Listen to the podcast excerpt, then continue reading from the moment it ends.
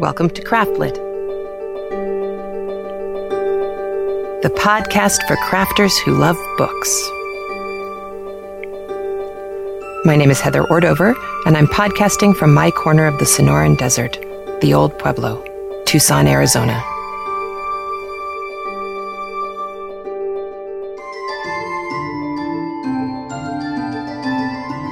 Episode 176, A Quest. This episode of Craftlit is brought to you by Knitting Out Loud. Listen while you knit. Also, Knit Circus. Knit Circus, the online magazine featuring 3 rings of knitting, sewing, and fun. You can visit Knit Circus at www.knitcircus.com.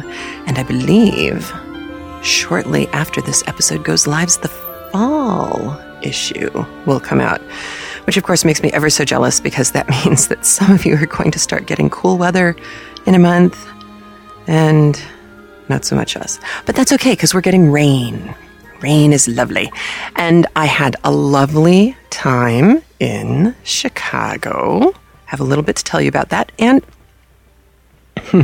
my sister-in-law said, "Oh, it's been beautiful here. Bring your bathing suit. It's great."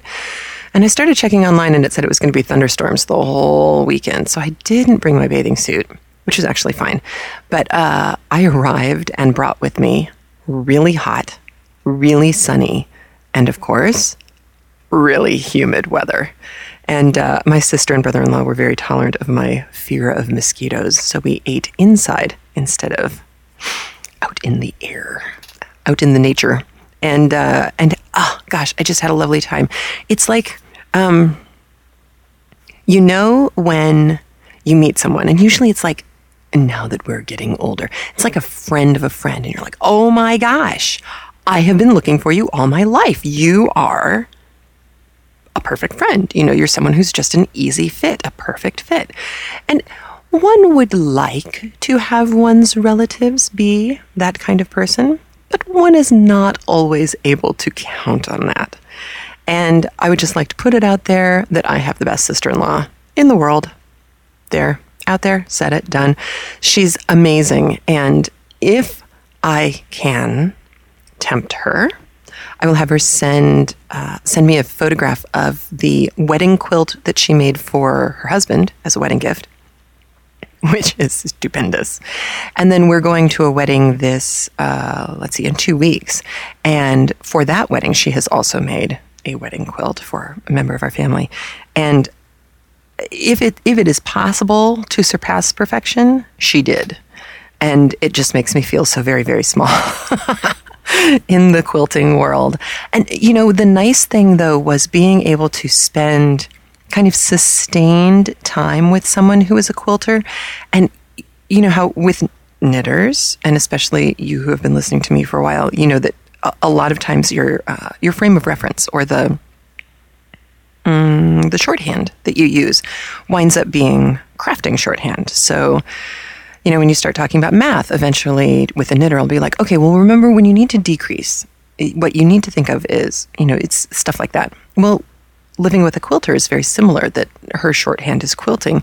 And as a consequence, in kind of a very natural, organic way, I picked up some really important factoids about quilting, like don't use steam on your quilt, Heather, which, you know, that crazy quilt that I've been working on, not the one that I gave my friend 4 years ago back in the early episodes.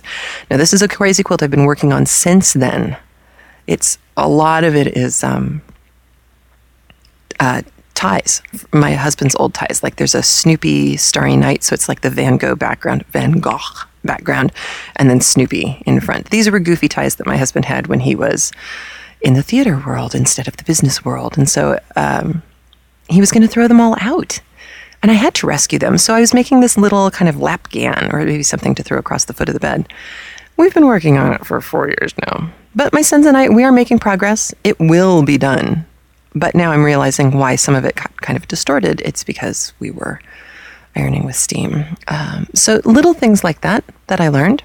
It was also nice because I was able to kind of put quilting time commitment into perspective. And quilting is not something I'm going to be able to take up anytime soon. For one thing, I'm still launching all aspects of the business, which is going along swimmingly. And in fact, there are now live links from the craftlit.com show notes to the tutorial site, the What Would Madame Defarge Knit site. I'm adding information to Madame Defarge every couple of days as people are getting me bios and things like that. And of course, along with part of this media empire is the opportunity for you to perhaps even include your own pattern in the What Would Madame Defarge Knits book. There's information for you on craftlit.com under pattern, is it pattern submissions or pattern guidelines? It's something like that. It's one of the links across the top of the page. And please feel free to send us your patternage, and we will choose. And it doesn't, it may not even be just one person who wins inclusion. It may be more than one person. So, it's totally what's going to fit with the larger picture of the book. And of course, we want to put the best patterns in there for you. In a couple of weeks, the next sneak peek pattern will be available. Peek spelled P-E-E-K. A number of you noticed that I was a wee bit tired when I was uploading all, there were 16 pages that I tried to put live all at once. And I spelled peek P-E-A-K, which is a different kind of sneak peek. Imagine the Himalayas sneaking into your backyard. That's a sneak peek, not the one I meant. So those have all been corrected, I think. I think I got them all. Ay, ay, ay. Anyway, so all sorts of good informational things are out there on the show notes. And a lot of you have started putting, instead of emailing me directly, you're putting things into the comments. And I really appreciate that for two reasons. One, people are not listening to the podcast in real time necessarily. We have a lot of people who are coming up from the back all the time. I'm always getting email from people who are in Pride and Prejudice or Turn of the Screw or Tale of Two Cities or Little Women, a year, two, three behind real time. And those people are still going to the show notes. So even if you leave a comment now, it is very possible that no one else is going to respond to your comment for another year. And then all of a sudden, out into the blue, you'll get an email reply saying, hey, somebody commented on your comment. The other thing is on the show notes, if you go to a show notes page, like you click on episode 176, A Quest, and you get just the 176 dedicated page, you will see in the sidebar a little, sidebar widget doohickey that says, these are the most recent comments. And if you look, you will notice that they are not all from current episodes. A lot of the comments are going into older things, which is a long way of saying, if you have something to add to the conversation about the book, please post it in the show notes. Initially, it was much easier for you to email me, and then I'd read stuff on the air, and everybody would go, oh. But now that we're out of sync, we've got a lot of listeners, and a lot of them are not in sync, because a lot have joined in just the last, 9 months? I'm not entirely sure what happened, but we've had a couple of major spikes in listenership, and this is what happens. So, not only to put comments into the comment notes, but also corrections, like my whole miserable debacle with vellum and palimpsests and how they're made and the quality of parchment paper in reality. So, all this stuff is really important information, I think. And I hope you know by now that correcting me is not something I abhor. I actually prefer it. I'd rather the real information get out there. Plus, it's horrible if you're sitting at home and somebody says something that is absolutely factually off. It's horrible to sit there and just stew about it. Put it on the comments. Share it with the world. Heck, there is only so much I can know, as it were. And it's a lot. But it's not everything. No, I rely on the kindness of strangers and listeners of Craftlit. You guys are wonderful, and you are really interesting people. Just need to give you a little pat on the back there.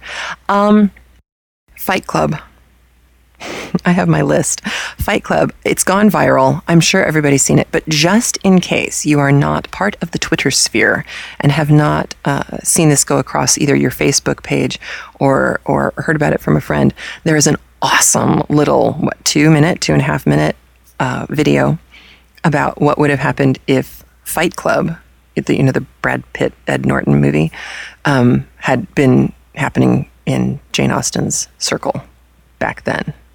And it is not perfect, but it is really good. It's just a lot of fun to watch. And it'll just send you into hysterical giggles, and that'll be fun. So, if you're having one of those days, I recommend watching the Fight Club link. I will embed that video into our show notes. But for the iPhone users, I'm going to try and embed the video into the iPhone app. This will be the first time I've done this. If it works, you'll know. And if it doesn't, you won't. So there it is. I learned a new crafty thing. I did not learn this from my sister-in-law, but I was inspired by something that she was telling me about with quilting. And when I was at our fabulous used bookstore, Bookman's, which when you come to Tucson, you really must go to one of their 3 locations. You will not believe it is a used bookstore. They have magazines. Now, for a long time, their crafting knitting magazines were really kind of lacking, but I walked into the store and there were five older issues of Spin-Off, like the kind people buy and sell on eBay. And there were 3 relatively recent issues of Cloth, Paper, Scissors for $2 a piece, which, especially after you have trade-in money, it's like fake money. You take stuff, they take it, they give you X number of dollars in cash or more in trade. Well, we always take the trade. So I got a bunch of free crafting stuff. And somebody mentioned in one of their letters to the editor or their comments, or here, let me share my new spiffy technique with you, part of the magazine. Someone said something about transferring images to polymer clay. And there was an example, lovely little example in the magazine of someone who took kind of a shadow boxy frame and arranged various tiles in there in kind of, not a mosaic specifically, because they were all rectangular tiles or square tiles, but fit them in like those little slidey puzzles that we used to have, that were 9x9, but one of the squares was missing, so you could slide the squares around. It was kind of the precursor to the Rubik's Cube. That's what this looked like. And some of the tiles were clearly little crafty things. Some of them were, they looked like polymer clay that she had stamped, 3-dimensional artsy kinds of fiddly bits into, and then kind of painted over and made it all pretty. And then the centerpiece was a 4x6 white tile that had one of her watercolor paintings on it. Yes, that's what I said. So here's the deal. It's really very easy. You need to have an actual tile, one that is bakeable, because you are going to put the polymer clay on that and bake it. And then you're going to take a color laser or black and white laser copy, or a photocopy from a photocopy machine, not from an inkjet printer. This won't work with inkjet stuff. You take your image, you cut it out. It doesn't have to be trimmed nicely because you can always trim the polymer clay once the transfer is done. You take a bone folding knife or something. Some people use credit cards, some people use their fingers, whatever it is. You want to make sure that you transfer the image, or that you place the image face down, and you really get it into complete contact with the polymer clay without any air bubbles, for kind of obvious reasons. And obviously, if there's anything like words or lettering, you're going to have to do a reverse copy, and I'm not even going to pretend I know exactly how to pull that one off. So you make your contact, you rub it in, you get it all nice and smooth, and then you go and either spritz it with water or spritz it with gin, for those of you who are feeling like having a little more fun with your craft time. And I think you have to spritz it, considerably. I'd start with 2 or 3 squirts of a water-filled spray bottle. Or gin bottle, if you happen to have your gin bottle with you.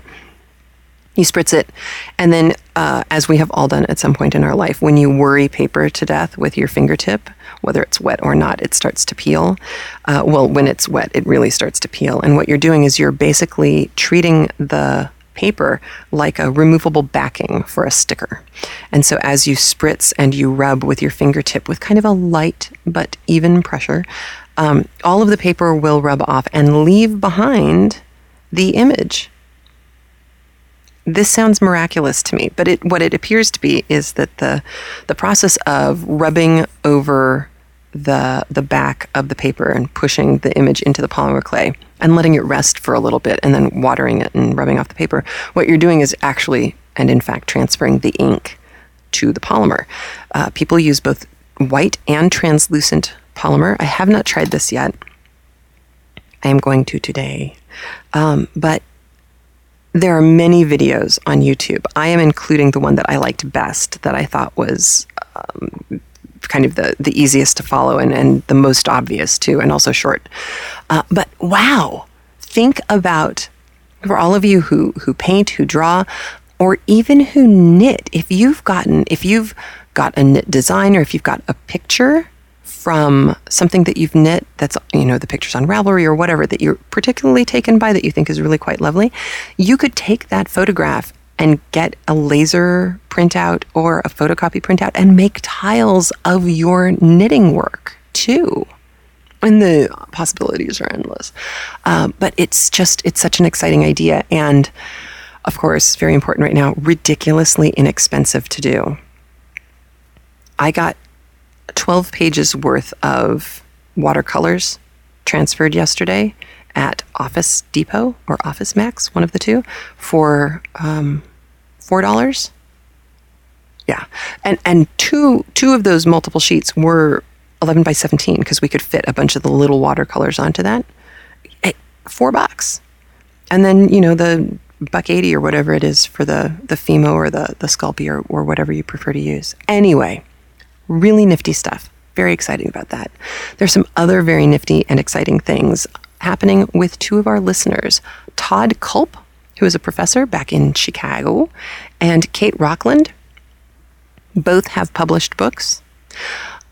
Kate's is already on Amazon, and she will be reading a passage from that for next episode. I did want to give you a heads up, though, because I know some of you listen with your children. The content of the reading that she will do is adult content. So I can't mark the episode as clean for next episode. I just wanted to let you know, because sometimes your downloaders skip an episode that has not been labeled clean. So if 177 just disappears, you should go check the website and see if you can get it back. So Kate Rockland's book is called Falling Is Like This. She's doing very well with that. And of course, we like to support our listening family. And then Todd Culp, who I've been emailing back and forth with, as you can tell, he's a man, and started off listening with his wife and because she forced him to, and now listens on his own. Not a knitter, but obviously a creative man, and really a lovely one, because I'm going to read you a little tiny blurb. And this is just part of the email. It's not like a professional blurb thing of something that he wrote. He mentioned something about studying political violence, and I wrote back and said, political violence? Why? And he said, well, my research has taken me mostly to the West Bank and Gaza, as well as Southeast Asia. I began studying terrorism as a phenomenon, i.e. motivation, causes, etc. Today, I just finished a book telling the heroic stories of people I've worked with in the peace movement, Israelis, Palestinians, and internationals, both in Israel and the West Bank. There are so many hopeful stories going on over there. We tend to only hear the depressing and polarizing ones. There are so many inspiring examples of people stretching their hands across the battle lines in a gesture of peace to work with their quote-unquote enemies. But if you want to write about them, sometimes you have to spend a lot of time in places where things blow up. And for Todd, that's kind of huge because he has 3 little girls at home. But isn't that lovely? I mean, oh, a hopeful book about the world? Shocking. I didn't think anybody was able to write those anymore. So yay to Todd. And right now we have a link to the publisher's website that will be on the show notes. Soon we will have a link to Amazon as well. And I'm checking with Todd to see if maybe we can get him to read some of his book for you next week as well. His book is called The Friends Whose Names I'll Never Know. And the last bit of email news comes from our listener, Rita, who is at readingmother.blogspot.com, who has an awesome quote at the bottom of her email from Don Helder Camara.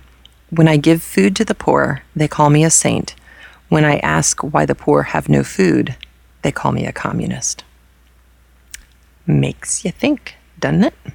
So here's her little quotation. That was her little quotation. Now here's her email. She says, I'm really enjoying Connecticut Yankee, especially all the Twain talk. I grew up with Mark Twain, not in the sense of having read a lot of his works, but in his presence, which permeates my hometown of Elmira, New York. Not many people associate Mark Twain with upstate New York, but Livy's family lived there, and the Clemens family frequently summered there. Quarry Farm belonged to one of Livy's sisters. The Clemens families would stay there in the summer. No one could stand Sam's cigar smoke, so they built him his own study, shaped like a riverboat's pilot house. The study is now on the campus of Elmira College, which houses a Center for Mark Twain Studies. And there's a link to a page with a picture of the really beautiful little study that they built for him. And Mark Twain is buried in the Elmira Woodlawn Cemetery. And then she adds, I think Livy was probably a good foil for Twain. Her family was prominent in Park Church, a progressive Congregationalist church. They were married by the Reverend Thomas Beecher, recognize that last name, the brother of Harriet Beecher Stowe. Interestingly, though, Beecher was not an abolitionist. Even so, he was still welcome at the Langdon home and even had a key so that he could pop across the street for a nap, since the Langdon home was closer to the church than his own. I love it. So yeah. Elmira, New York. And in fact, let's see, he was born in Florida, Missouri? It was weird. And then they moved to Hannibal, and then they were Elmira-ish, and then Hartford, Connecticut, plus all of his traveling. So, we think about us, we modern people moving around and being a little too mobile for our own good, but Twain certainly gave us a run for our money in that department. So, there it is. And another quick new thing in the crafty world, there is a new website called Creating the Hive, all one word, .com. And it's, what it appears to be is a compendium of craftiness. Teachers, speakers. Craftlit was invited to post a profile there, so I did. And there were articles and videos and all sorts of crafting things. So I think regardless of what you like to do with your free time, it might be worth going over and trolling around and taking a look. Everybody who I've met who listens to the podcast has so much to share and so much... it's like so much collective wisdom that you have acquired over a lifetime. And I don't mean wisdom like, don't put all your eggs in one basket kind of wisdom, but stuff like I learned from my sister-in-law about quilting just by, having a chance to talk with her without children banging on you all the time. It's all I'm saying is it is very possible that Creating the Hive is going to be the place that you wish had been around before. Because maybe this is going to be an easier organizational structure by which you can follow things that you're interested in. And speaking of that, Craftlit has a fan page on Facebook. There's a link to the fan page on the show notes in the lower left sidebar. Things have moved around a little bit, but now it's in the lower left sidebar. And we had a group page. And the group page, Facebook created group pages before they created fan pages, and so it looked like that was the way to go. And then when they did the fan pages, it turned out that was much more useful for our purposes. So kind of migrating the group over to the fan page, such as it is. And so information about What Would Madame Defarge Knits and new things in the tutorial world, ebooks that are coming out from the Craftlit family, all sorts of stuff like that. All of it's going to be on the Facebook fan page, and on Twitter. So lots of new information coming out. I will be disseminating it as fast as I can, as often as I can, and it will all speed up around mid-August because the boys will be back in school and I will have my days back. And I'm going to miss them is the thing.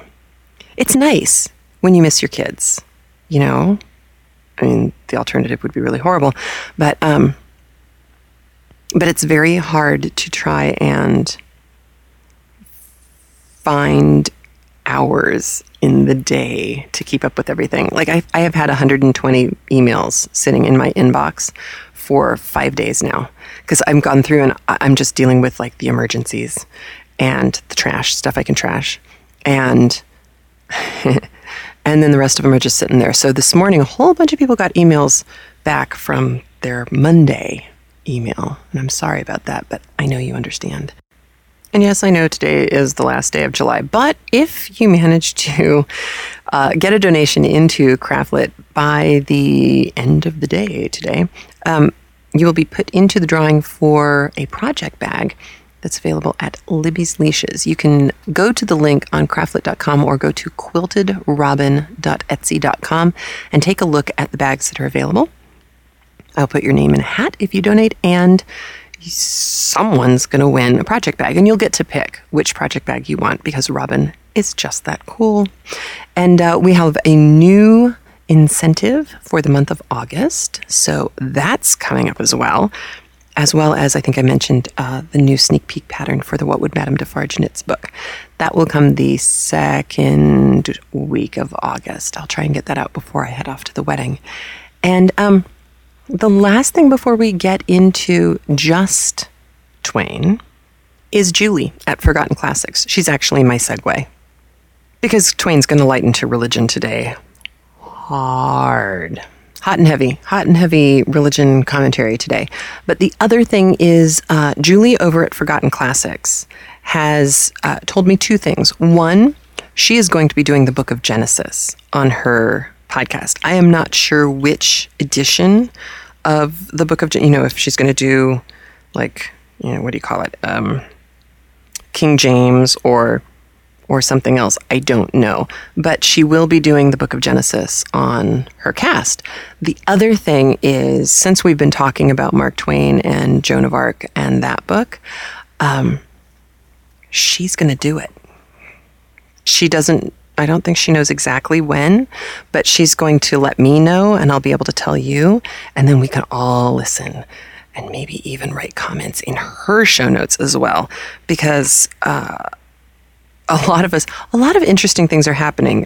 People remember when we did Flatland, all of a sudden there were jokes on, Big Bang Theory, and Flatland was like in the news everywhere.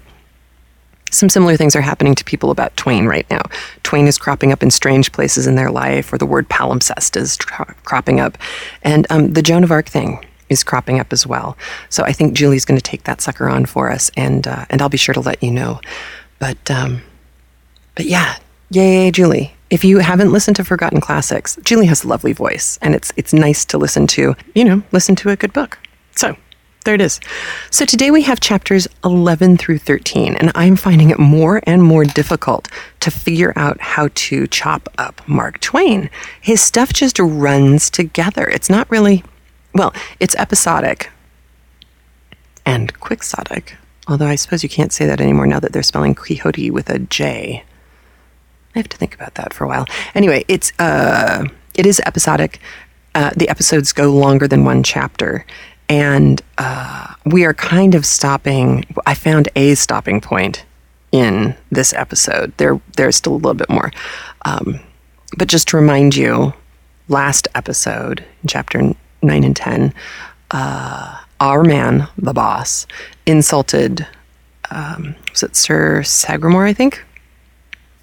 And therefore, he is going to have to be in a duel, a joust with the Sir. And before he's allowed to do that, he has to go off on a quest. So that's where we left off. This week, we deal with the quest. And there's a few things to listen for. I've already told you that he's going to He's going to go after the church. As you know, he's an equal opportunity offender. He goes after everybody at some point or another. But I think today, probably more than in our previous chapters, it becomes truly apparent that who he is going after is Sir Walter Scott and that genre of highly romanticized medieval imagery and even the posturing and the style of conversation and the lifestyle, all of this. You know, he wasn't setting out to write a historical novel, and you can really tell in this episode that he's making fun of a particular literary genre. Now, if you go back and you read Mallory or anything like that, he also makes fun of that, but you realize that he has lifted entire chunks of Mallory and put them in his book. So either he felt it was super important for you to see the real deal, to see what he's doing ironically and satirically with it, or he included the real deal because he actually thought the real deal was important for its, you know, on its own merits. And I think you could probably argue either direction with it. The thing about Twain, however, that is impressive, I think, in the chapters we're listening to today, is as much as the boss is criticizing the 6th century's conventions. I have gotten myself into more tongue twisters doing this book than any other book ever. 6th century conventions. The more the boss exposes his own weaknesses to us, we really start to get a picture. I mean, it's gotten sketched for you. Now we're adding some color and dimension to our sketch. As Twain said, the man's an ignoramus. That may be true. He is certainly a good-hearted ignoramus, but in that kind of quintessentially American way of you know, he thinks he knows better. He thinks everybody needs to do it his way. He thinks everybody would be better off if they would just shut up and listen to him because he knows what to do. But by talking about all those things, he really exposes the limitations of his knowledge and the flaws in some of his kind of conceptual ideas about how things work or should work. And of course, some of that also enters into his attacks on the church. Although I am deferring to Julie, and actually Renee, you're out there. I know you're not Catholic, but there are some places where Twain attacks religion qua religion, and some places where he's attacking the older historic Roman Catholic Church. Please feel free to weigh in, because I think it's important for, just like with the medieval stuff, you know, how don't use the word feudal with a medieval scholar kind of thing. It's important for us to get a reality check on some of the satire, because as we learned with Flatland, satire only works if you know enough about the initial thing that one is satirizing. That was pretty deft, wasn't it? I'm feeling so articulate today. The other thing to listen for is early on in the quest, our hero, the boss, leaves Camelot and goes out into the forest. And there's a good long chunk of writing. It's a good long paragraph in the text where he describes what he is in. And of course, the irony here is that the boss is planning to build factories and ruin the landscape that he talks about so lovingly in this part. The thing that I think is extremely important to listen for in a section like this, and it will happen a couple of times, is what a beautiful writer Twain is.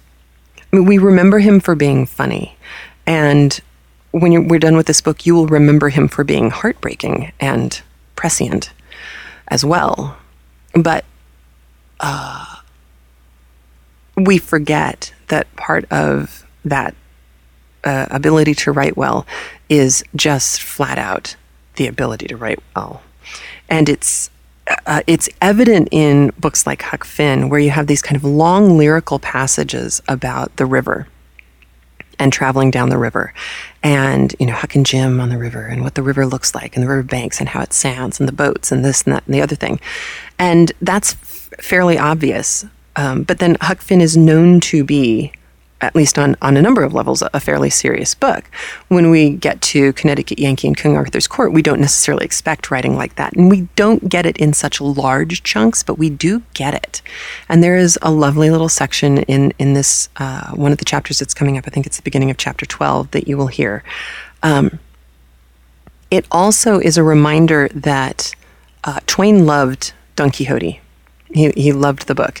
And I know I've mentioned it before. There was a recent, and by recent, I mean since 2006.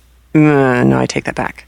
Recent since 2003, because I can't quite recall if it was before or after I quit teaching in New York. Anyway, translation of Don Quixote. Wonderful translation. I listened to it on a book on CD from the library.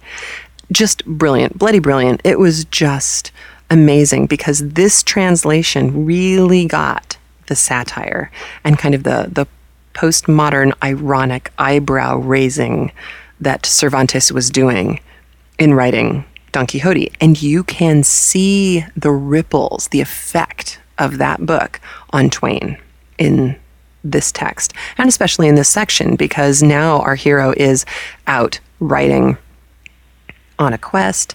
It's this kind of picaresque thing where he's kind of going place to place, and it's a buddy picture. We really start. I mean, we've had Clarence.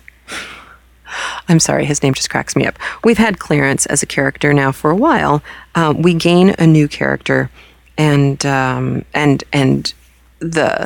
travel thing.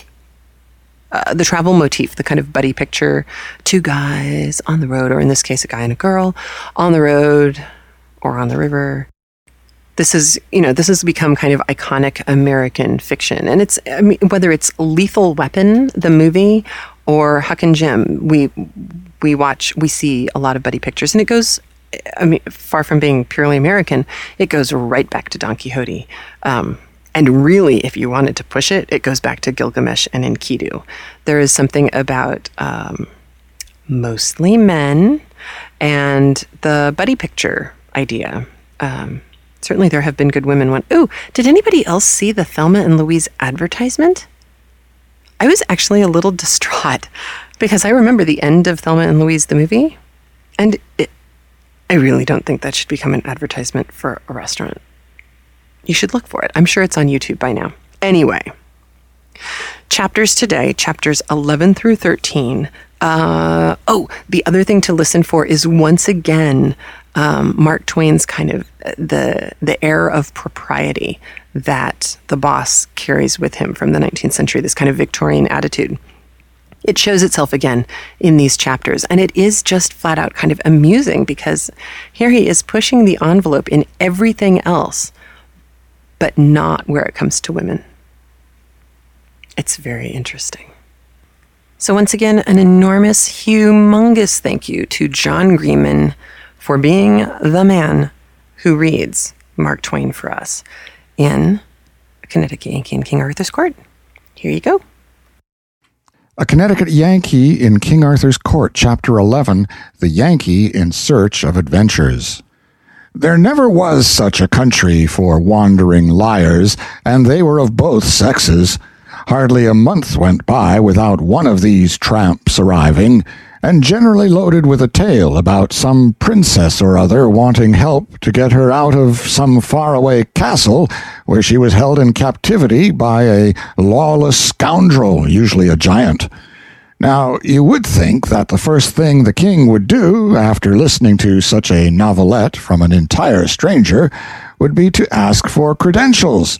Yes, and a pointer or two as to locality of castle, best route to it, and so on. But nobody ever thought of so simple and common sense a thing as that. No, everybody swallowed these people's lies whole, and never asked a question of any sort or about anything. Well, one day when I was not around, one of these people came along. It was a she one this time, and told a tale of the usual pattern. Her mistress was a captive in a vast and gloomy castle, along with 44 other young and beautiful girls, pretty much all of them princesses. They had been languishing in that cruel captivity for 26 years. The masters of the castle were three stupendous brothers, each with 4 arms and 1 eye, the eye in the center of the forehead, and as big as a fruit. Sort of fruit not mentioned, their usual slovenliness in statistics. Would you believe it? The king and the whole round table were in raptures over this preposterous opportunity for adventure. Every knight of the table jumped for the chance and begged for it. But to their vexation and chagrin, the king conferred it upon me, who had not asked for it at all. By an effort I contained my joy when Clarence brought me the news, but he could not contain his. His mouth gushed delight and gratitude in a steady discharge, delight in my good fortune, gratitude to the king for this splendid mark of his favor for me. He could keep neither his legs nor his body still, but pirouetted about the place in an airy ecstasy of happiness. On my side, I could have cursed the kindness that conferred upon me this benefaction, but I kept my vexation under the surface for policy's sake, and did what I could to let on to be glad. Indeed, I said I was glad, and in a way it was true. I was as glad as a person is when he is scalped. Well, one must make the best of things, and not waste time with useless fretting, but get down to business and see what can be done. In all lies there is wheat among the chaff. I must get at the wheat in this case, so I sent for the girl, and she came. She was a comely enough creature, and soft and modest, but if signs went for anything, she didn't know as much as a lady's watch. I said, "My dear, have you been questioned as to particulars?" She said she hadn't. "Well, I didn't expect you had, but I thought I would ask to make sure. It's the way I've been raised. Now, you mustn't take it unkindly if I remind you that as we don't know you, we must go a little slow. You may be all right, of course, and we'll hope that you are, but to take it for granted isn't business. You understand that. I'm obliged to ask you a few questions. Just answer up fair and square, and don't be afraid. Where do you live when you are at home?" "In the land of Moder, fair sir." "Land of Moder. I don't remember hearing of it before. Parents living?" "As to that, I know not if they be yet on live, sith it is many years that I have lain shut up in the castle." "Your name, please." "I hight the Demoiselle Alisande de la Carteloise, an it please you." "Do you know anybody here who can identify you?" "That were not likely, fair lord, I being come hither now for the first time." "Have you brought any letters, any documents, any proofs that you are trustworthy and truthful?" "Of a surety, no. And wherefore should I? Have I not a tongue? And cannot I say all that myself?" "But you're saying it, you know, and somebody else's saying it is different." "Different? How might that be? I fear me I do not understand." "Don't understand? Land of... Why, you see... My great Scott, can't you understand a little thing like that? Can't you understand the difference between your... Why do you look so innocent and idiotic?" "I? In truth, I know not, but it were the will of God." Yes, I reckon that's about the size of it. Don't mind my seeming excited, I'm not. Let us change the subject. Now, as to this castle, with 45 princesses in it, and 3 ogres at the head of it, tell me, where is this harem?" "Harem?" "The castle, you understand. Where is the castle?" "Oh, as to that, it is great and strong and well beseen, and lieth in a far country. Yes, it is many leagues." "How many?" "Ah, fair sir, it were woundily hard to tell, they are so many, and do so lap the one upon the other, and being made all in the same image and tinct with the same color, one may not know the one league from its fellow, nor how to count them except they be taken apart, and ye wit well it were God's work to do that, being not within man's capacity. For ye will note—" Hold on. Never mind about the distance. Whereabouts does the castle lie? What's the direction from here?" Ah, please you, sir, it hath no direction from here, but reason that the road lieth not straight, but turneth evermore. Wherefore the direction of its place abideth not, but is some time under the one sky, and anon under another. Whereso if ye be minded that it is in the east, and wend thitherward, ye shall observe that the way of the road doth yet again turn upon itself by the space of half a circle, and this marvel happening again, and yet again, and still again, it will grieve you that you had thought by vanities of the mind to thwart and bring to naught the will of him that giveth not a castle a direction from a place except it pleaseth him. And if it please him not, will the rather that he even all castles and all directions thereunto vanish out of the earth, leaving the places wherein they tarry desolate and vacant, so warning his creatures that where he will, and where he will not, he... Oh, that's all right. Give us a rest. Never mind about the direction. Hang the direction. I beg pardon. I beg 1,000 pardons. I am not well today. Pay no attention when I soliloquize.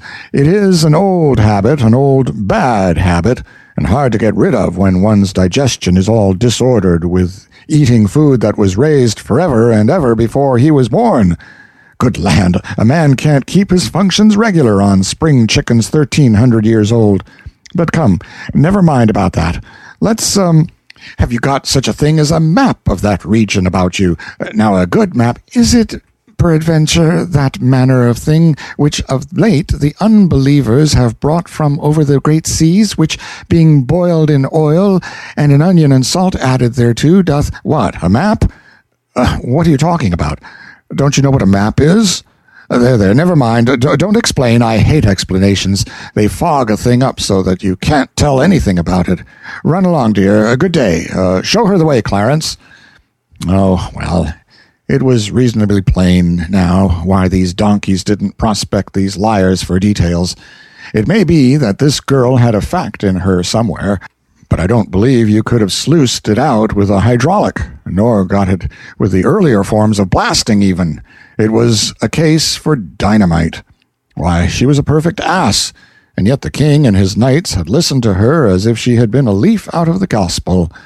It kind of sizes up the whole party. And think of the simple ways of this court. This wandering wench hadn't any more trouble to get access to the king and his palace than she would have had to get into the poorhouse in my day and country.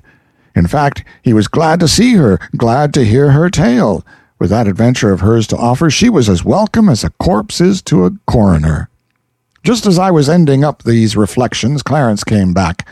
I remarked upon the barren result of my efforts with the girl— hadn't got hold of a single point that could help me to find the castle. The youth looked a little surprised, or puzzled, or something, and intimated that he had been wondering to himself what I had wanted to ask the girl all those questions for. "Why, great guns," I said, "don't I want to find the castle? And how else would I go about it?" "La, sweet your worship, one may lightly answer that, I ween. She will go with thee. They always do. She will ride with thee." "Ride with me? Nonsense!" "But of a truth she will. She will ride with thee. Thou shalt see." "What? She browse around the hills and scour the woods with me, alone, and I as good as engaged to be married? Why, it's scandalous! Think how it would look!" My, the dear face that rose before me! The boy was eager to know all about this tender matter. I swore him to secrecy and then whispered her name, Puss Flanagan. He looked disappointed, and said he didn't remember the Countess. How natural it was for the little courtier to give her a rank. He asked me where she lived. "In East Har—" I came to myself and stopped, a little confused, and then I said, "Never mind now, I'll tell you sometime." And might he see her? Would I let him see her some day? It was but a little thing to promise, 1,300 years or so, and he so eager, so I said yes. But I sighed, I couldn't help it. And yet there was no sense in sighing, for she wasn't born yet. But that is the way we are made. We don't reason where we feel, we just feel. My expedition was all the talk that day and that night, and the boys were very good to me, and made much of me, and seemed to have forgotten their vexation and disappointment, and come to be as anxious for me to hive those ogres and set those ripe old virgins loose as if it were themselves that had the contract. Well, they were good children, but just children, that is all, and they gave me no end of points about how to scout for giants and how to scoop them in, and they told me all sorts of charms against enchantments, and gave me salves and other rubbish to put on my wounds. But it never occurred to one of them to reflect that if I was such a wonderful necromancer as I was pretending to be, I ought not to need salves or instructions or charms against enchantments, and least of all arms and armor on a foray of any kind, even against fire-spouting dragons and devils hot from perdition, let alone such poor adversaries as these I was after, these commonplace ogres of the back settlements. I was to have an early breakfast and start at dawn, for that was the usual way, but I had the demon's own time with my armor, and this delayed me a little. It is troublesome to get into, and there is so much detail. First you wrap a layer or two of blanket around your body, for a sort of cushion and to keep off the cold iron. Then you put on your sleeves and shirt of chain mail. These are made of small steel links woven together, and they form a fabric so flexible that if you toss your shirt onto the floor, it slumps into a pile like a peck of wet fishnet. It is very heavy, and is nearly the uncomfortablest material in the world for a night shirt, yet plenty used it for that. Tax collectors and reformers, and one-horse kings with a defective title, and those sorts of people. Then you put on your shoes, flatboats roofed over with interleaving bands of steel, and screw your clumsy spurs into the heels. Next you buckle your greaves on your legs, and your creases on your thighs. Then come your backplate and your breastplate, and you begin to feel crowded. Then you hitch onto the breastplate the half-petticoat of broad overlapping bands of steel which hangs down in front but is scalloped out behind so you can sit down, and isn't any real improvement on an inverted coal scuttle, either for looks or for wear, or to wipe your hands on. Next, you belt on your sword. Then you put your stovepipe joints onto your arms, your iron gauntlets onto your hands, your iron rat trap onto your head, with a rag of steel web hitched onto it to hang over the back of your neck, and there you are, snug as a candle in a candle mold. This is no time to dance. Well, a man that is packed away like that is a nut that isn't worth the cracking. There is so little of the meat, even when you get down to it by comparison with the shell. The boys helped me, or I never could have got in. Just as we finished, Sir Bedivere happened in, and I saw that as like as not I hadn't chosen the most convenient outfit for a long trip. How stately he looked, and tall and broad and grand. He had on his head a conical steel casque that only came down to his ears, and for visor had only a narrow steel bar that extended down to his upper lip and protected his nose. And all the rest of him, from neck to heel, was flexible chainmail, trousers and all. But pretty much all of him was hidden under his outside garment, which of course was of chainmail, as I said, and hung straight from his shoulders to his ankles, and from his middle to the bottom, both before and behind, was divided, so that he could ride and let the skirts hang down on each side. He was going grayling, and it was just the outfit for it, too. I would have given a good deal for that ulster, but it was too late now to be fooling around. The sun was just up, the king and the court were all on hand to see me off and wish me luck, so it wouldn't be etiquette for me to tarry. You don't get on your horse yourself. No, if you try it, you would get disappointed. They carry you out, just as they carry a sun-struck man to the drugstore, and put you on, and help get you to rights, and fix your feet in the stirrups.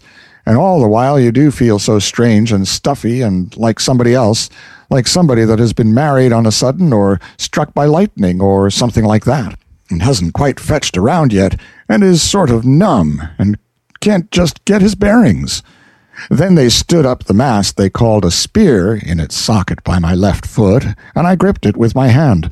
Lastly, they hung my shield around my neck, and I was all complete and ready to up anchor and get to sea.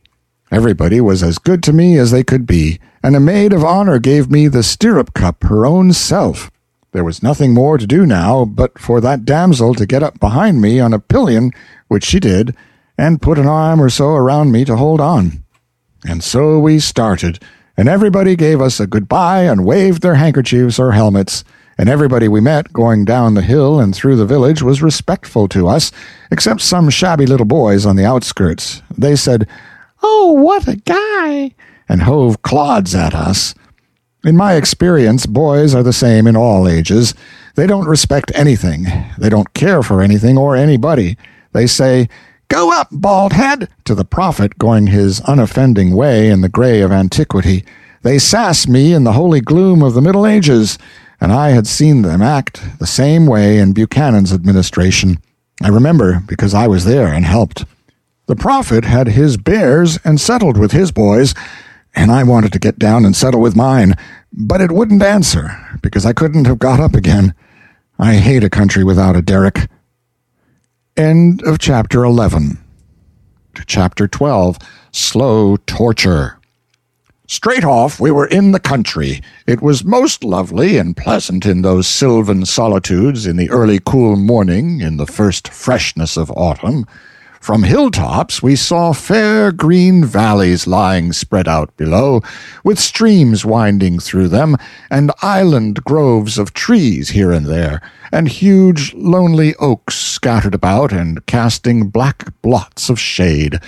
And beyond the valleys we saw the ranges of hills, blue with haze, stretching away in billowy perspective to the horizon, with at wide intervals a dim fleck of white or gray on a wave summit, which we knew was a castle.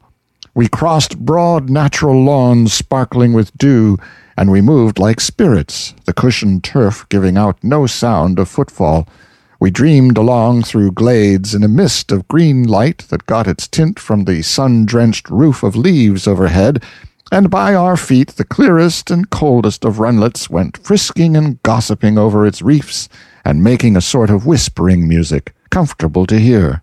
And at times we left the world behind and entered into the solemn great deeps and rich gloom of the forest, where furtive wild things whisked and scurried by, and were gone before you could even get your eye on the place where the noise was, and where only the earliest birds were turning out and getting to business with a song here and a quarrel yonder, and a mysterious far-off hammering and drumming for worms on a tree trunk away somewhere in the impenetrable remoteness of the woods. And by, out we would swing again into the glare. About the third or fourth or fifth time that we swung out into the glare, it was along there somewhere a couple of hours or so after sunup. It wasn't as pleasant as it had been. It was beginning to get hot. This was quite noticeable. We had a very long pull after that without any shade. Now it is curious how progressively little frets grow and multiply after they once get a start. Things which I didn't mind at all at first, I began to mind now, and more, too, all the time. The first 10 or 15 times I wanted my handkerchief, I didn't seem to care. I got along and said, never mind, it isn't any matter, and dropped it out of my mind. But now it was different. I wanted it all the time. It was nag, nag, nag, right along, and no rest. I couldn't get it out of my mind, and so at last I lost my temper and said, "Hang a man that would make a suit of armor without any pockets in it!" You see, I had my handkerchief in my helmet, and some other things, but it was that kind of a helmet that you can't take off by yourself. That hadn't occurred to me when I put it there, and in fact I didn't know it. I supposed it would be particularly convenient there, and so now the thought of its being there, so handy and close by, and yet not get atable, made it all the worse and the harder to bear. Yes, the thing that you can't get is the thing that you want, mainly. Everyone has noticed that. Well, it took my mind off from everything else, took it clear off, and centered it in my helmet. And mile after mile, there it stayed, imagining the handkerchief, picturing the handkerchief. And it was bitter and aggravating to have the salt sweat keep trickling down into my eyes, and I couldn't get at it. It seems like a little thing on paper, but it was not a little thing at all. It was the most real kind of misery. I would not say it if it was not so. I made up my mind that I would carry along a reticule next time, let it look how it might, and people say what they would. Of course, these iron dudes of the round table would think it was scandalous and maybe raise shell about it. But as for me, give me comfort first and style afterwards. So we jogged along, and now and then we struck a stretch of dust, and it would tumble up in clouds and get into my nose and make me sneeze and cry, and of course I said things I oughtn't to have said. I don't deny that. I am not better than others. We couldn't seem to meet anybody in this lonesome Britain, not even an ogre, and in the mood I was in then, it was well for the ogre, that is, an ogre with a handkerchief. Most knights would have thought of nothing but getting his armor, but so I got his bandana, he could keep his hardware for all of me. Meantime, it was getting hotter and hotter in there. You see, the sun was beating down and warming up the iron more and more all the time. Well, when you are hot that way, every little thing irritates you. When I trotted, I rattled like a crate of dishes, and that annoyed me. And moreover, I couldn't seem to stand that shield slatting and banging, now about my breast, now around my back, and if I dropped into a walk, my joints creaked and screeched in that wearisome way that a wheelbarrow does, and as we didn't create any breeze at that gate, I was like to get fried in that stove. And besides, the quieter you went, the heavier the iron settled down on you, and the more and more tons you seemed to weigh every minute. And you had to be always changing hands and passing your spear over to the other foot. It got so irksome for one hand to hold it long at a time. Well, you know, when you perspire that way in rivers, there comes a time when you itch. You are inside, your hands are outside, so there you are. Nothing but iron between. It is not a light thing, let it sound as it may. First it is one place, then another, then some more, and it goes on spreading and spreading, and at last the territory is all occupied, and nobody can imagine what you feel like, nor how unpleasant it is. And when it had got to the worst, and it seemed to me that I could not stand anything more, a fly got in through the bars and settled on my nose, and the bars were stuck and wouldn't work, and I couldn't get the visor up, and I could only shake my head, which was baking hot by this time, and the fly, well, you know how a fly acts when he has got a certainty. He only minded the shaking enough to change from nose to lip, and lip to ear, and buzz all around in there, and keep on lighting and biting in a way that a person already so distressed as I was simply could not stand. So I gave in, and got Alisande to unship the helmet and relieve me of it. Then she emptied the conveniences out of it and fetched it full of water, and I drank, and then stood up, and she poured the rest down inside the armor. One cannot think how refreshing it was. She continued to fetch and pour until I was well soaked and thoroughly comfortable. It was good to have a rest and peace, but nothing is quite perfect in this life at any time. I had made a pipe a while back, and also some pretty fair tobacco. Not the real thing, but what some of the Indians use, the inside bark of the willow, dried. These comforts had been in the helmet, and now I had them again, but no matches. Gradually, as the time wore along, one annoying fact was borne in upon my understanding, that we were weather-bound. An armed novice cannot mount his horse without help, and plenty of it. Sandy was not enough. Not enough for me, anyway. We had to wait until somebody should come along. Waiting in silence would have been agreeable enough, for I was full of matter for reflection, and wanted to give it a chance to work.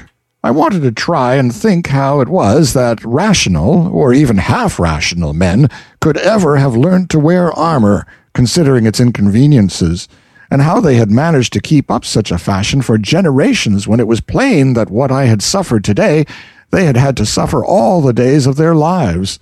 I wanted to think that out, and moreover, I wanted to think out some way to reform this evil and persuade the people to let the foolish fashion die out. But thinking was out of the question in the circumstances. You couldn't think, where Sandy was. She was a quite biddable creature and good-hearted, but she had a flow of talk that was as steady as a mill and made your head sore like the drays and wagons in a city. If she had had a cork, she would have been a comfort, but you can't cork that kind. They would die. Her clack was going all day, and you would think something would surely happen to her works by and by, but no, they never got out of order. She never had to slack up for words. She could grind and pump and churn and buzz by the week and never stop to oil up or blow out, and yet the result was just nothing but wind. She never had any ideas any more than a fog has. She was a perfect blatherskite. I mean, for jaw, jaw, jaw, talk, talk, talk, jabber, jabber, jabber, but just as good as she could be. I hadn't minded her mill that morning on account of having that hornet's nest of other troubles, but more than once in the afternoon I had to say, "Take a rest, child. The way you are using up all the domestic air, the kingdom will have to go to importing it by tomorrow, and it's a low enough treasury without that." End of Chapter 12. Chapter 13. Free Men. Yes, it is strange how little a while at a time a person can be contented.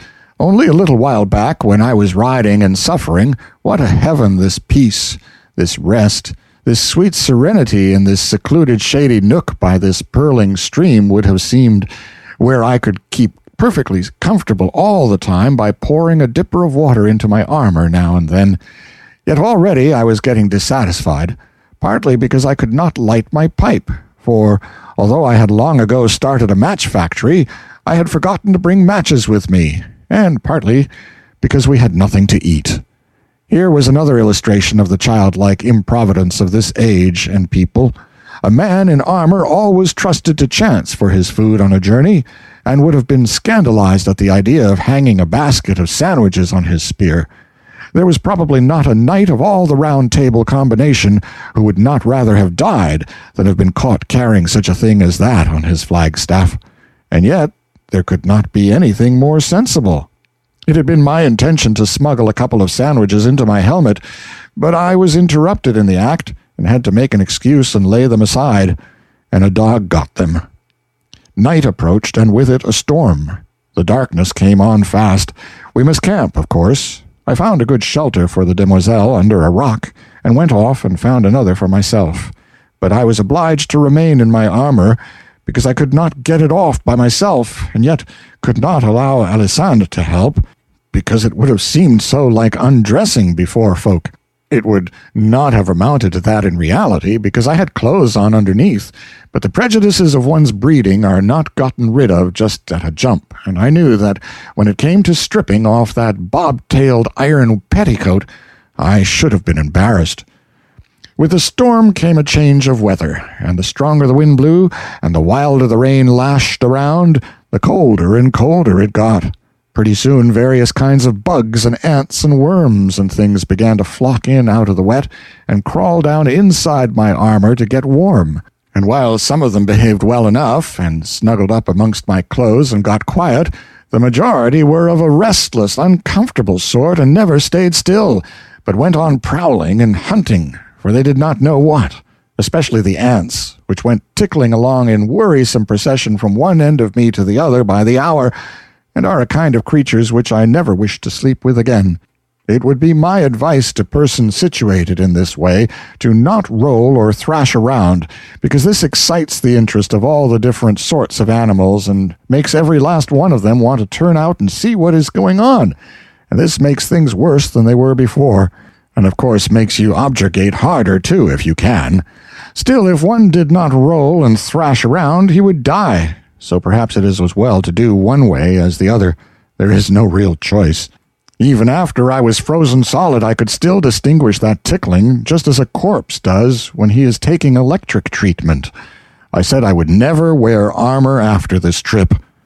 All those trying hours, whilst I was frozen, and yet was in a living fire, as you may say, on account of that swarm of crawlers, that same unanswerable question kept circling and circling through my tired head. How do people stand this miserable armor? How have they managed to stand it all these generations? And how can they sleep at night for dreading the tortures of next day? When the morning came at last, I was in a bad enough plight, seedy, drowsy, fagged from want of sleep, weary from thrashing around, famished from long fasting, pining for a bath, and to get rid of the animals, and crippled with rheumatism. And how had it fared with the nobly born, the titled aristocrat, the Demoiselle Alisande de la Carteloise? Why, she was as fresh as a squirrel. She had slept like the dead, and as for a bath, probably neither she nor any other noble in the land had ever had one, and so she was not missing it. Measured by modern standards, they were merely modified savages, those people. This noble lady showed no impatience to get to breakfast, and that smacks of the savage, too. On their journeys, those Britons were used to long fasts and knew how to bear them, and also how to freight up against the probable fasts before starting, after the style of the Indian and the anaconda. As like as not, Sandy was loaded for a 3-day stretch. We were off before sunrise, Sandy riding and I limping along behind. In half an hour we came upon a group of ragged poor creatures who had assembled to mend the thing which was regarded as a road. They were as humble as animals to me, and when I proposed to breakfast with them they were so flattered, so overwhelmed by this extraordinary condescension of mine, that at first they were not able to believe that I was in earnest. My lady put up her scornful lip and withdrew to one side. She said in their hearing that she would as soon think of eating with the other cattle, a remark which embarrassed these poor devils merely because it referred to them, and not because it insulted or offended them, for it didn't. And yet they were not slaves, not chattels. By a sarcasm of law and phrase, they were free men. 7/10 of the free population of the country were of just their class and degree, small, independent farmers, artisans, etc., which is to say they were the nation, the actual nation. They were about all of it that was useful or worth saving or really respect-worthy, and to subtract them would have been to subtract the nation and leave behind some dregs, some refuse in the shape of a king, nobility and gentry, idle, unproductive, acquainted mainly with the arts of wasting and destroying, and of no sort of use or value in any rationally constructed world. And yet, by ingenious contrivance, this gilded minority, instead of being in the tail of the procession where it belonged, was marching head up and banners flying at the other end of it, had elected itself to be the nation, and these innumerable clams had permitted it so long that they had come at last to accept it as a truth, and not only that, but to believe it right and as it should be. The priests had told their fathers and themselves that this ironical state of things was ordained of God, and so, not reflecting upon how unlike God it would be to amuse himself with sarcasms, and especially such poor transparent ones as this, they had dropped the matter there and become respectfully quiet. The talk of these meek people had a strange enough sound in a formerly American ear. They were free men, but they could not leave the estates of their lord or their bishop without his permission. They could not prepare their own bread, but must have their corn ground and their bread baked at his mill and his bakery, and pay roundly for the same. They could not sell a piece of their own property without paying him a handsome percentage of the proceeds, nor buy a piece of somebody else's without remembering him in cash for the privilege. They had to harvest his grain for him gratis, and be ready to come at a moment's notice, leaving their own crop to destruction by the threatened storm. They had to let him plant fruit trees in their fields, and then keep their indignation to themselves when his heedless fruit-gatherers trampled the grain around the trees. They had to smother their anger when his hunting parties galloped through their fields, laying waste the result of their patient toil. They were not allowed to keep doves themselves, and when the swarms from my lord's dovecote settled on their crops, they must not lose their temper and kill a bird, for awful would the penalty be. When the harvest was at last gathered, then came the procession of robbers to levy their blackmail upon it. First the church carted off its fat 10th, then the king's commissioner took his 20th, then my lord's people made a mighty inroad upon the remainder, after which the skinned freeman had liberty to bestow the remnant in his barn, in case it was worth the trouble. There were taxes, and taxes, and taxes, and more taxes, and taxes again, and yet other taxes upon this free and independent pauper, but none upon his lord the baron or the bishop, none upon the wasteful nobility or the all-devouring church. If the baron would sleep unvexed, the free man must sit up all night after his day's work and whip the ponds to keep the frogs quiet. If the free man's daughter... But no, that last infamy of monarchical government is unprintable. And finally, if the free man, grown desperate with his tortures, found his life unendurable under such conditions, and sacrificed it and fled to death for mercy and refuge, The gentle church condemned him to eternal fire. The gentle law buried him at midnight at the crossroads with a stake through his back, and his master, the baron or the bishop, confiscated all his property and turned his widow and his orphans out of doors. And here were these freemen assembled in the early morning to work on their lord the bishop's road 3 days each, gratis, every head of a family and every son of a family, 3 days each, gratis, and a day or so added for their servants.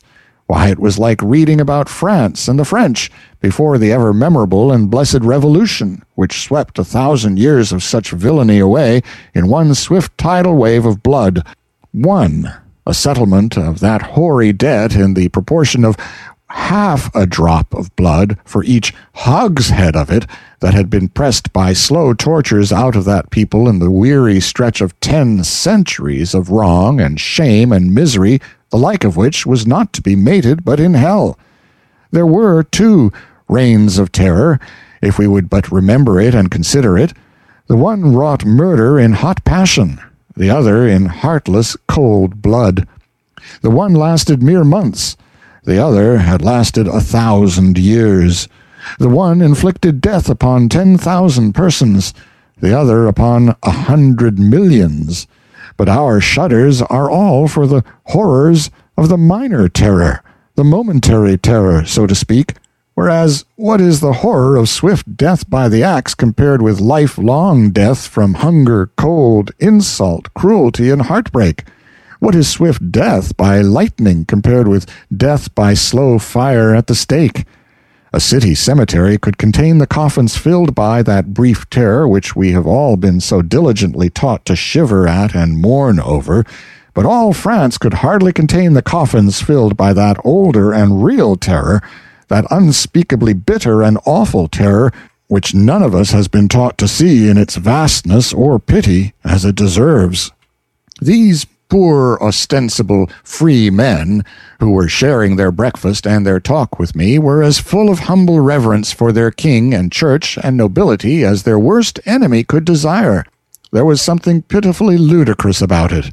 I asked them if they supposed a nation of people ever existed who, with a free vote in every man's hand, would elect that a single family and its descendants should reign over it forever, whether gifted or boobies, to the exclusion of all other families, including the voters, and would also elect that a certain 100 families should be raised to dizzy summits of rank and clothed on with offensive transmissible glories and privileges to the exclusion of the rest of the nation's families, including his own.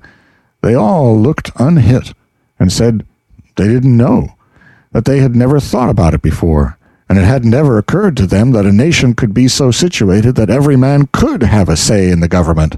I said I had seen one, and that it would last until it had an established church. Again they were all unhit at first, but presently one man looked up and asked me to state that proposition again, and state it slowly, so it could soak into his understanding. I did it, and after a little he had the idea, and he brought his fist down and said he didn't believe a nation where every man had a vote would voluntarily get down in the mud and dirt in any such way, and that to steal from a nation its will and preference must be a crime, and the first of all crimes. I said to myself, this one's a man. If I were backed by enough of his sort, I would make a strike for the welfare of this country and try to prove myself its loyalist citizen by making a wholesome change in its system of government. You see, my kind of loyalty was loyalty to one's country, not to its institutions or its office holders. The country is the real thing, the substantial thing, the eternal thing. It is the thing to watch over and care for and be loyal to. Institutions are extraneous. They are its mere clothing, and clothing can wear out, become ragged, cease to be comfortable, cease to protect the body from winter, disease, and death. To be loyal to rags, to shout for rags, to worship rags, to die for rags, that is a loyalty of unreason. It is pure animal. It belongs to monarchy, was invented by monarchy. Let monarchy keep it. I was from Connecticut, whose Constitution declares that all political power is inherent in the people, and all free governments are founded on their authority and instituted for their benefit, and that they have at all times an undeniable and indefeasible right to alter their form of government in such a manner as they may think expedient. Under that gospel, the citizen who thinks he sees that the Commonwealth's political clothes are worn out, and yet holds his peace and does not agitate for a new suit, is disloyal. He is a traitor. That he may be the only one who thinks he sees this decay does not excuse him. It is his duty to agitate anyway, and it is the duty of the others to vote him down if they do not see the matter as he does. And now here I was, in a country where a right to say how the country should be governed was restricted to 6 persons in each 1,000 of its population. For the 994 to express dissatisfaction with the regnant system and propose to change it would have made the whole 6 shudder as one man. It would have been so disloyal, so dishonorable, such putrid black treason. So to speak, I was to become a stockholder in a corporation where 994 of the members furnished all the money and did all the work, and the other 6 elected themselves a permanent board of direction and took all the dividends. It seemed to me that what the 994 dupes needed was a new deal. The thing that would have best suited the circus side of my nature would have been to resign the bossship and get up an insurrection and turn it into a revolution. But I knew that the Jack Cade, or the Watt Tyler who tries such a thing, without first educating his materials up to revolution grade, is almost absolutely certain to get left. I had never been accustomed to getting left, even if I do say it myself. Wherefore, the deal, which had been for some time working into shape in my mind, was of a quite different pattern from the Cade Tyler sort. So I did not talk blood and insurrection to that man there who sat munching black bread with that abused and mistaught herd of human sheep, but took him aside and talked matter of another sort to him. After I had finished, I got him to lend me a little ink from his veins, and with this and a sliver I wrote on a piece of bark, put him in the man factory, and gave it to him and said, "Take it to the palace at Camelot, and give it into the hands of Amias le Poulet, whom I call Clarence, and he will understand." "He is a priest, then," said the man, and some of the enthusiasm went out of his face. "How a priest? Didn't I tell you that no chattel of the church, no bond-slave of pope or bishop can enter my man-factory? Didn't I tell you that you couldn't enter unless your religion, whatever it might be, was your own free property?" "Marry, it is so, and for that I was glad. Wherefore it liked me not, and bred in me a cold doubt to hear of this priest being there." "But he isn't a priest, I tell you." The man looked far from satisfied. He said, "He is not a priest, and yet can read." "He is not a priest, and yet can read, yes, and write, too, for that matter. I taught him myself." The man's face cleared. "And it is the first thing that you yourself will be taught in that factory." I would give blood out of my heart to know that art. Why, I will be your slave, No, you won't. You won't be anybody's slave. Take your family and go along. Your lord, the bishop, will confiscate your small property, but no matter. Clarence will fix you all right. End of chapter 13. So yes, I know sometimes our reader gets confused with which voice he is supposed to be using, especially when Sandy gets into some of her longer passages. He forgets that he's doing a woman. But I have figured that for such a good reader in general, and for free, it was something we could put up with.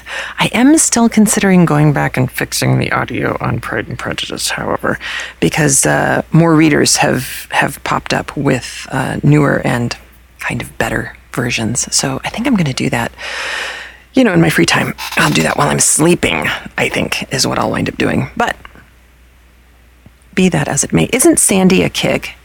And this is where Twain, I just think, is such a genius, is we get to hear the boss making fun of her, but she is so... I don't want to use the word virtuous, because that's not really where I'm going with it.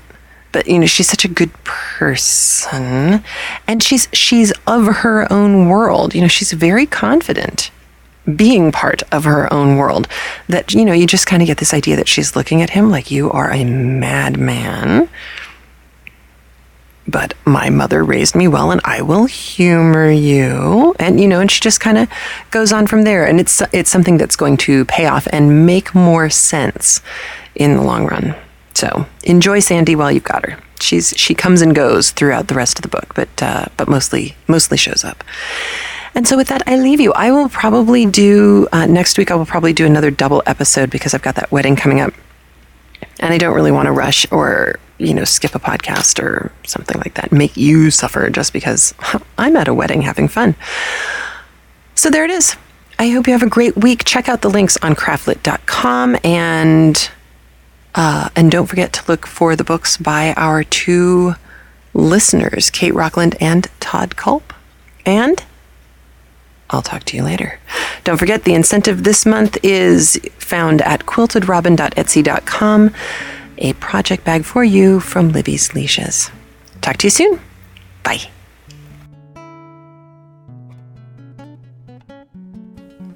Please remember to support the people who support Craftlit.